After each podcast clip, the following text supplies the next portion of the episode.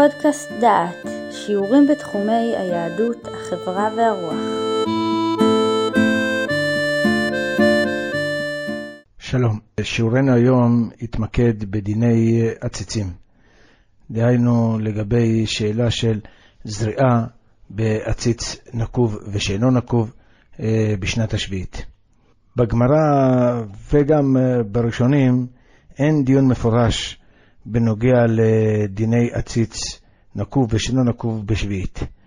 יש דיונים בגמרא בנוגע לעציצים ב... לעניין תרומות ומעשרות, לעניין עורלה, לעניין שבת, ונאמרו שם דברים שונים ודינים שונים בעניינים אלה, אבל לעניין שביעית אין דיבורים מפורשים. ההנחה הרגילה בפוסקים היא שדיני עציץ בשביעית נלמדים מדיני אה, עציץ בשבת או ב- לעניין תרומות ומעשרות, כמו שנבהר בהמשך. אבל אה, יש כמה מגדולי האחרונים שנטו לפחות להעלות ספק בקשר לזה, אם כי לא למעשה, אבל אה, לפחות מבחינת המבט העקרוני העלו ספק מסוים שאני רוצה לדון בו תחילה, ורק לאחר שנדון בספק הזה, ניגש למה שמקובל בפוסקים לומר בענייני עציצים, ונתייחס לפרטי ההלכות בעניין זה. הפוסקים מן האחרונים שעסקו בשאלה הזאת והעלו כאן כיוון אה, חשיבה מחודש יחסית, היו שניים, שאני מבקש להזכיר אותם כאן כמובן. האחד הוא הרב טיקוצ'ינסקי בספרו ספר השמיטה, אה, שעוסק בדיני אה, שמיטה. ושלמה זלמן אוירבך, זיכרונו לברכה, בספרו מנחת שלמה, בסימן מ', הוא דן בהרחבה בדיני העציץ, אבל בין היתר, בשולי הסימן, הוא מזכיר כמה ספקות שאני מבקש להתייחס אליהם. הרב טיקוצ'ינסקי, בספר השמיטה, כאמור, בפרק ג', כותב כך: דיני העציץ נקוב ושאינו נקוב בנוגע לשביעית, לא נמצאו בתלמודים ולא בראשונים בפוסקים. ומרגלה בפומהון, דהיינו מורגל בפיהם של כמה רבנן מתלמידי הון שדין שבת הארץ שווה בזה לדיני עציץ של שבת בראשית, וחוששים בשביעית לאותן חומרות שנאמרו בשבת. ואמרתי להבהיר בעזרת השם שאין כל דמיון בדיני שביעית לדיני איסורי שבת, ובמיוחד בזמן הזה שאין השביעית אלא מדרבנן. כך הוא פותח בפתיחתו, כשהחילוק מרכזי, חשוב לענייננו כרגע, הוא מדבר גם על ענייני תלישה והגבהת העציץ, זה כבר דברים שנגיע אליהם בהמשך, אבל uh, לעניין זריעה, הוא uh, מחדש ונצנחצה, הוא אומר, ונצנחצה במוחי אפשרות של סברה, שאפילו בעציץ נקוב שאין זה איסור דורייתא בשביעית. כך הוא רוצה להציע, שיכול להיות שאין אפילו איסור דורייתא בזריעה בעציץ נקוב בשביעית. הוא מבסס את uh, טענתו uh, על שני יסודות. Uh, כך הוא כותב, שזה בעצם מסברה ומגמרה. מסברה הוא טוען שכיוון שסתם זריעה צריכה להיות ממש אה, בארץ עצמה, באדמה. וכאן הרי תחילת הזריעה היא בעפר אה, מנותק מגוף האדמה. יכול להיות שאחר כך על ידי החיבור והיניקה נעשה אחר כך חיבור לארץ. אבל אה, ייתכן בהחלט שכל זה עדיין לא נחשב כאילו זריעה באדמה. זאת נקודה אחת. נקודה שנייה שהוא מציע פה ושהוא טוען אותה, זה הוא אומר בסברה. נקודה שנייה הוא אומר, כיוון שמצאנו לגבי עציץ נקוב, שמי שיש לו גידולים שגדלים בעציץ נקוב, שהוא לא מביא ביקורים. כך יוצא מהסוגיה במנחות דף פ"ה, והרמב"ם בהלכות ביקורים בפרק ב' הלכה ט', פוסק גם כן שלא מביאים שם ביקורים, והוא מנמק משום שנאמר מארצך, וגידולי עציץ אינם מן הארץ. ואם כן, יכול להיות שגם בשביעית, שכתוב בתורה, שדך לא תזרע, וכתוב, ושבתה הארץ שבת להשם, יכול להיות שצריכה להיות הזריעה בארץ גופה או בעציץ, כשכבר נתחבר לארץ על ידי שורשים אחרים. זה בעצם הטענה המרכזית אה, שלו, ולכן הוא נוטה להניח שיכול להיות שדיני שביעית בעציצים לא נוהגים דאורייתא, כיוון שלא מדובר פה בשדה ובארץ עצמה, וגם בגלל שכל, בשעת הזריעה אין כאן ממש חיבור לאדמה, ורק אחר כך כשמתחיל לינוק, יש כאן איזשהו חיבור לאדמה. את הדברים האלה הוא מביא גם בשם רב שלמה זלמן אוירבך, אלא שהוא בנה את עיקר היסוד על הנקודה הראשונה. וכך כותב רב שלמה זלמן, דעציץ נקוב שהרי הוא כארץ, נאמרה רק לאחר שכבר יש בעציץ זרעים שנקלטו ויונקים מן הארץ. דאז היניקה מן הארץ מחשיבה את הזרעים כמחוברים, ועל ידי זה נעשה גם מעציץ כמחובר לקרקע. אבל תחילת הזריעה בעציץ, הרי זריעה בכלי תלוש, ואין לה דמיון לנותן הגרעין באדמה שהיא הזריעה בארץ ממש. לא כן, כשנותן הזריעה בעציץ, כל זמן שאין הגרעין מתחבר לאדמה, מי איפה עושה את הזריעה ואת העפר ואת העציץ מחובר באדמה? ועל ידי כתומן בתלוש, ואחר כך מתחבר מאליו לארץ. ומכיוון דבשביעית רק אבות ושעשרה תורה לא תולדות, ייתכן שאין זה דומה לכלאיים ולשאר דברים וכו'. אז אם כן, זו דעתו של בשלום זלמן, אנחנו עוד נעריך עוד מעט בדעתו שלו, של רבי שלמה זלמן, אבל uh, מה שבוקע ועולה כאן מדברי בעל ספר השמיטה, הרב טיקוצ'ינסקי, שבהחלט יש פה מקום לדון גם במבט עקרוני מעבר לשאלה של כמה הציץ והאדמה שבו כבר נחשבת מחוברת לקרקע או לא, אלא מצד עצם העובדה שלא מדובר בפעולה בגוף האדמה בשביעית. וייתכן שחלק מהלכות שביעית, או חלק מן הדין של סתך לא תזהב, וחלק מן הדין של ושבתה הארץ שבת להשם, שזה שביתה של הארץ עצמה, וכל מה שקורה העציצים לא קשור לעניין הזה.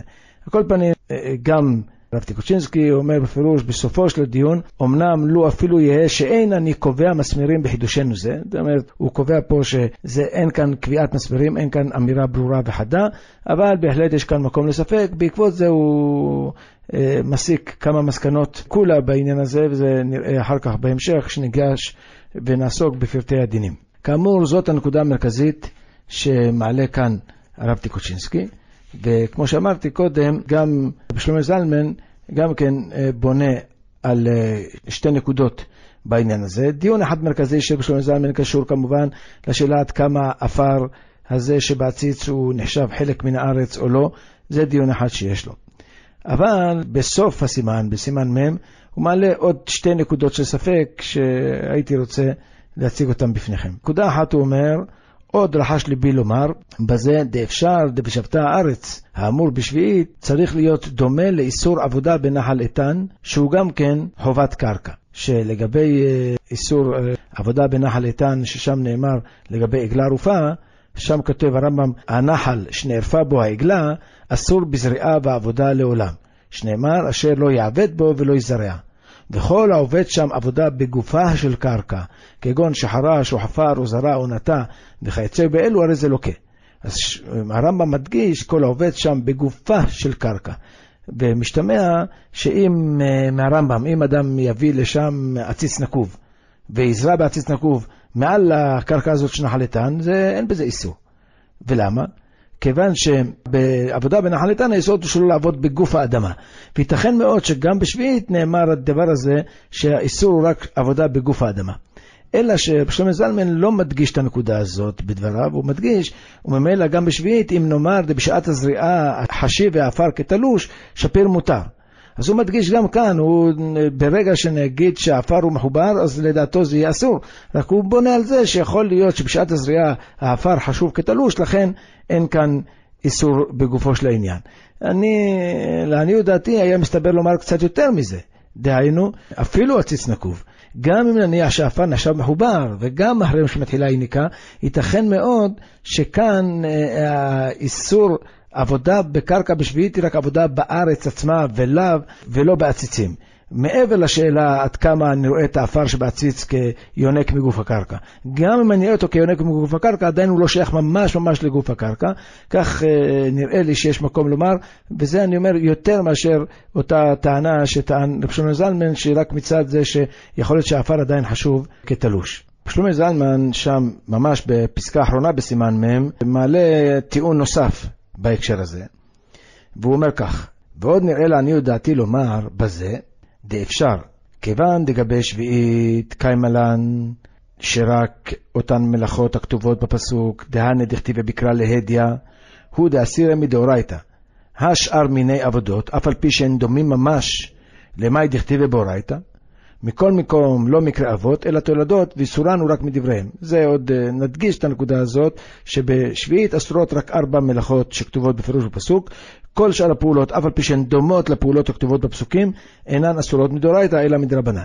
ואז הוא אומר, אם כן, על פי זה, אם כן, אפילו אם נאמר, כמו שמסתבר שבשעת זריעה אין העפר שבעציץ חשוב כמחובר ולא נקרא אדמה, ודאי שאז אם כך זה לא דומה לגמרי לזריעה האמורה בתורה. אלא אומר, אפילו אם נאמר שגם קודם הזריעה נחשב העפר כמחובר, מכל מקום חלוקה היא זריעה זו משאר הזריעות, שהזרע תכף מתבטא לגבי הקרקע ואינו יכול להיטלטל ממקום למקום. מה שאין כן זה שזרע או נטע בעציץ נקוב, הרי הזרעים אינם מחוברים ממש לארץ, כי הרי ניידם ממקום למקום, הרי הם ניידים ממקום למקום. לכן אפשר שרק בשבת שהתולדות אסורות מדורייתא, הוא דמחייב על זריעה בעציץ נקוב. מה שאין כן בשביעית, אפשר שפיר לומר, זה לא אסור אלא מדבריהם.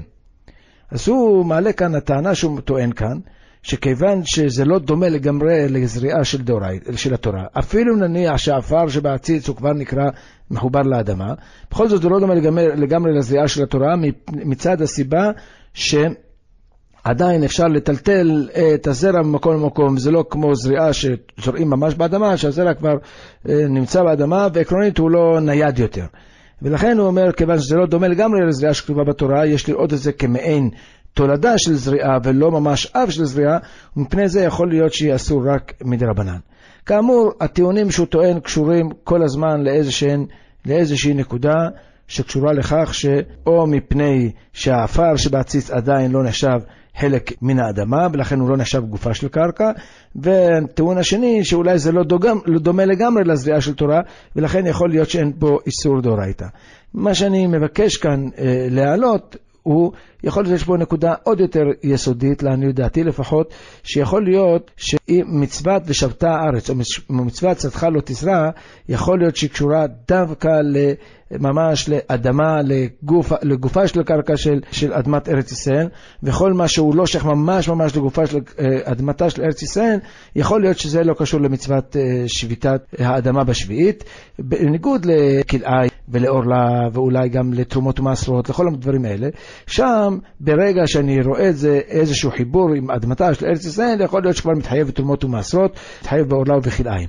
מה שאין כן לגבי אה, ושבתה ארץ שבת להשם, מצוות השמיטה, ייתכן שהאיסור הוא ממש ממש בגופה של קרקע, כי זה קשור ממש ל, ל, לקרקע של ארץ ישראל. טוב, זה כאמור רק השערות. הפוסקים בגדול לא חילקו כך, אה, ולפחות להלכה, והם סבורים, בדרך כלל הם סוברים שזריעה בעציצים בשנת השביעית, דינה כמו בשבת, כמו בתרומה, וכמובן אם כך יש לנו ללמוד את פרטי ההלכות שלהם מפרטי ההלכות שנוגעות לענייני תרומה.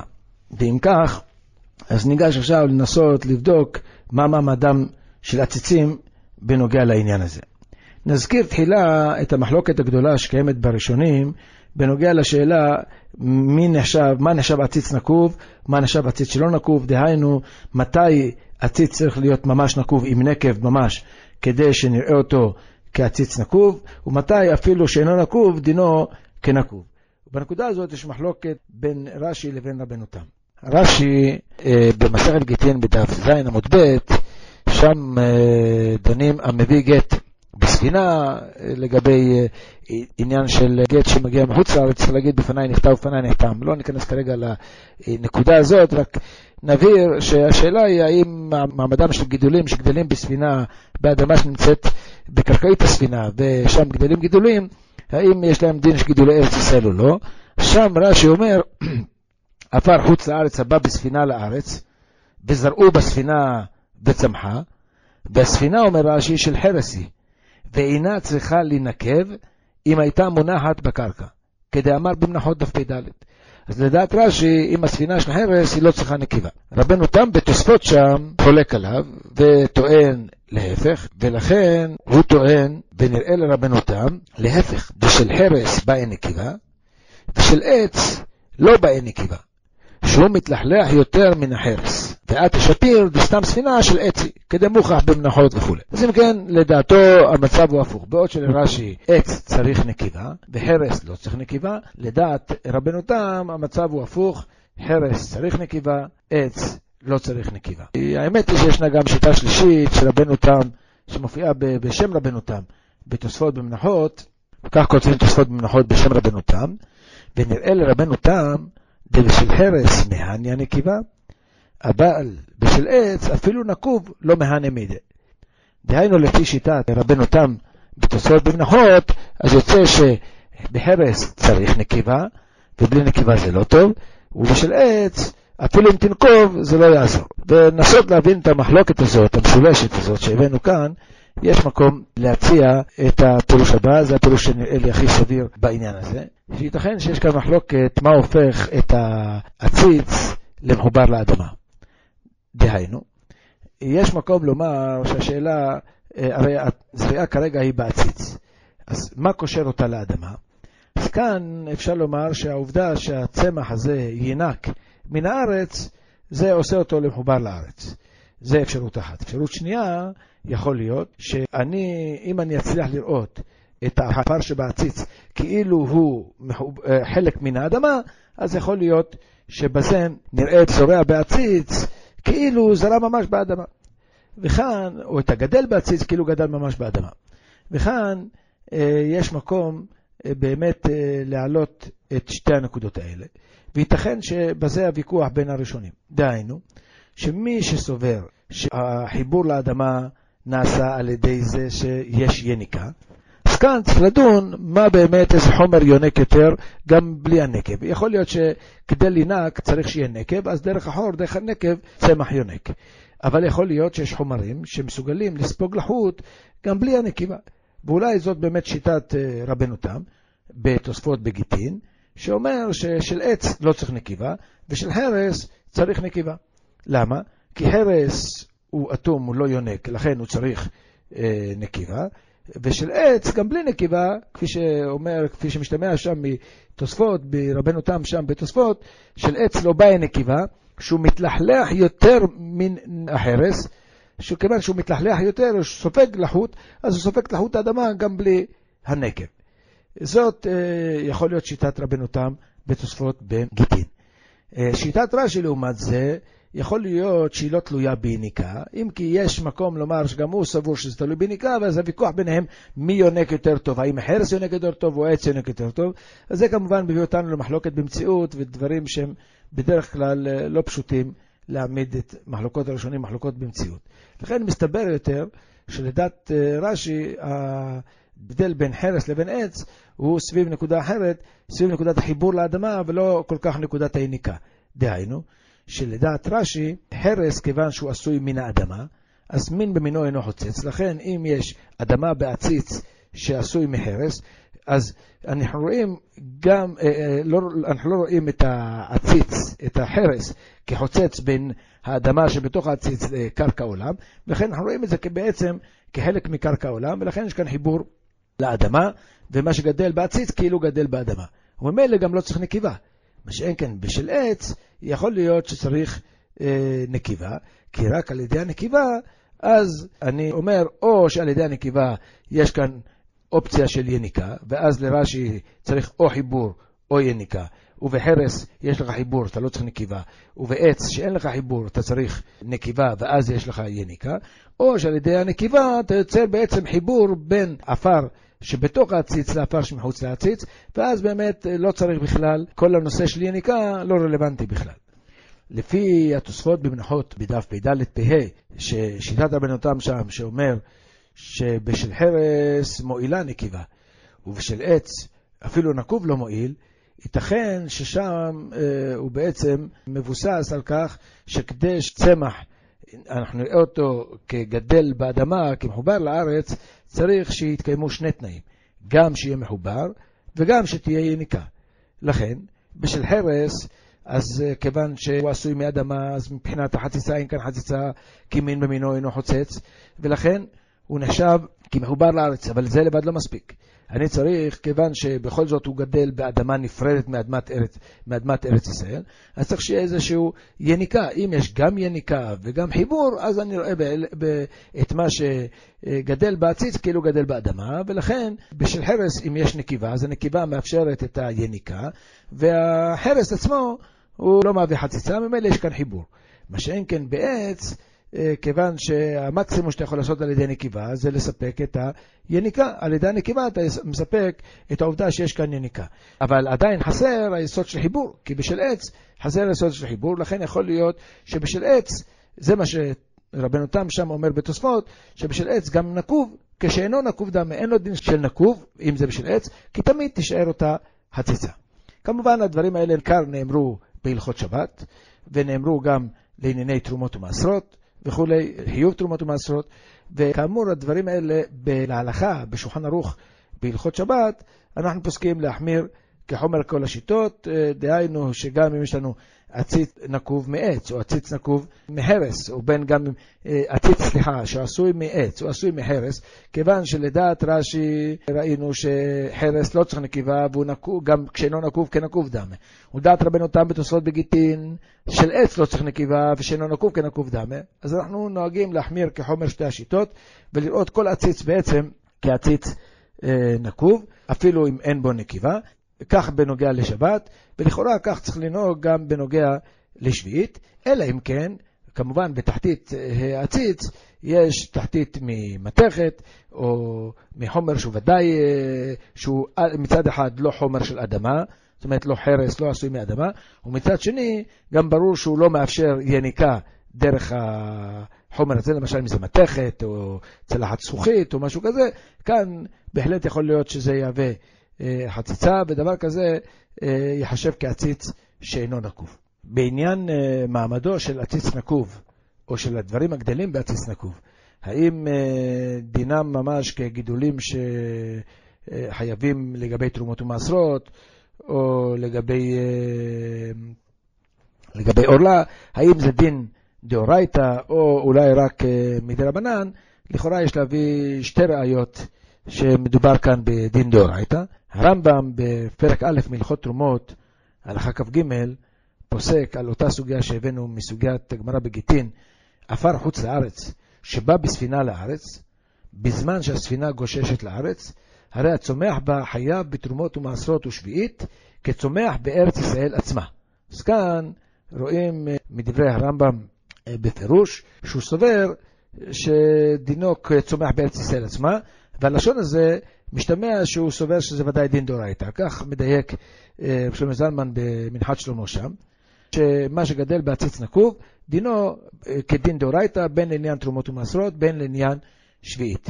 וגם אה, במסכת דמאי, בפרק ה' משנה י' נאמר, עציץ נקוב, הרי זה כארץ. תרם מהארץ על עציץ נקוב, מהעציץ נקוב על הארץ, תרומתו תרומה. אם מזה שאפשר לתרום מדבר שגדל באדמה ממש לדבר שגדל בעציץ נקוב, או להפך, והתרומה מועילה, בוודאי צריך לומר שחיוב התרומה שם הוא מדאורייתא. כי אם נאמר שבעציץ החיוב התרומה הוא מדרבנן, איך אפשר להפריש מן הפטור על החיוב? על כורחנו כנראה שהדין הזה הוא דין דאורייתא. רק במאמר מוסגר נזכיר כאן שמה שאנחנו רואים כאן, שגם לעניין שביעית אנחנו רואים שדין הגדל בעציץ נקוב כדין גדל בארץ, זה כמובן לגבי שאלת קדושת פירות שביעית, שזה בוודאי שהגידולים נוהגים בהם, אה, נוהג בהם דין שביעית כמו כל גידולי הארץ. זה לכאורה דבר פשוט. הדיון שדנו בתחילת השיעור קשור כמובן לשאלה של הזריעה. יכול להיות שלגבי מלאכות של זריעה, שם האיסור הוא רק בגופה של קרקע. לגבי השאלה של גידולים, שדברים שגדלים בעציץ אה, נקוב שדינם כגידולים באדמה, כגדלים באדמה זה יכול להיות שלזה אין שום קשר, ויש פה שתי הלכות בנוגע לשביעית, דין הפירות ודין אה, העבודה. דין העבודה קשור לאדמה עצמה, ודין הפירות יכול להיות שלא קשור לזה. אבל מה שאני מזכיר כרגע זה רק בשביל להסביר את מה שדיברנו בתחילת השיעור. אנחנו כרגע עסוקים לפי התפיסה הרווחת בפוסקים, שגם בנוגע לזריעה אנחנו אוסרים את הזריעה בעציץ נקוב, אה, וכך באמת די מוסכם בפוסקים. הלכה למעשה, שמה ש... שאסור לזרוע בעציץ נקוב, וייתכן שזה אפילו איסור דורייתא, ובעציץ שלא נקוב, האיסור הוא דרבנן.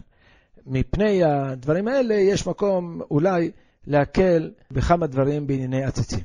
כך כותב אה, הרב שלמה זלמן אורבך, זיכרונו לברכה, במנחת שלמה בסימן מ', באותו סימן שאנחנו עסוקים בו, הוא כותב כך: ומכל מקום נראה לעניות דעתי, שמזכירי בתים אינם צריכים כלל לדאוג מזה שהסוחרים מחזיקים בבתיהם עציצים נקובים ואינם נזהרים מאיסורי זריעה בעבודה בשביעית.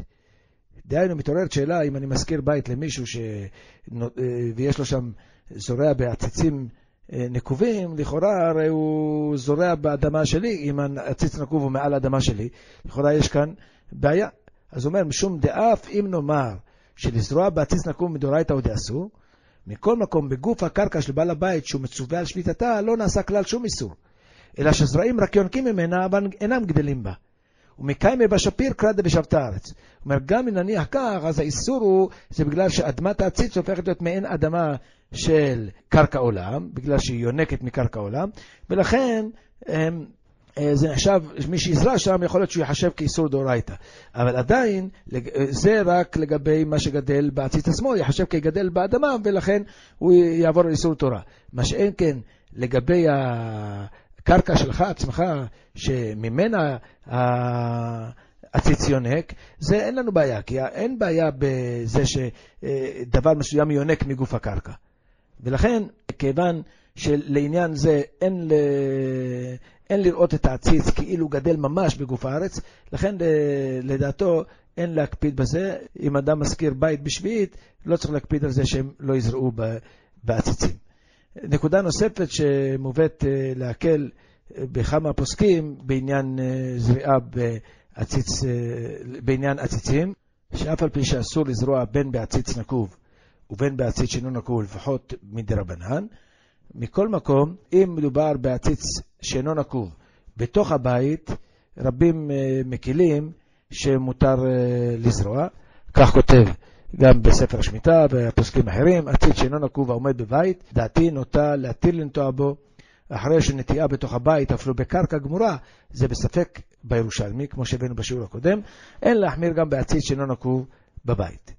ולא רק נטיעה, אלא אפילו זריעה הוא נוטה להתיר, והוא טוען גם על פי זה שמותר להעביר בשנת השביעית עציץ שאם יש לנו עציץ על, על, על הרצפה בבית ואנחנו רוצים להעלות אותו כדי לנקות את הרצפה או משהו כזה, או להוריד אותו מן ה, משולחן לארץ או מעל השולחן, לדעתו יש להתיר את כל הפעולות האלה בעציצים אה, בשנת השביעית. לגבי השקיה, פה יש הרבה פוסקים גם כן, שאם מדובר בעציץ שאינו נקוב בתוך הבית, שיש להתיר להשקות אותו כרגיל. לגבי השקיה של אה, עציצים נקובים, נדבר עליהם ירצה השם באחד השיעורים הבאים. תודה וכל טוב. שמעתם שיעור מתוך הקורס הלכות שמיטה למתקדמים, מאת הרב ברוך גיגי. את הקורס המלא וקורסים נוספים תוכלו לשמוע באתר דעת במדור פודקאסט.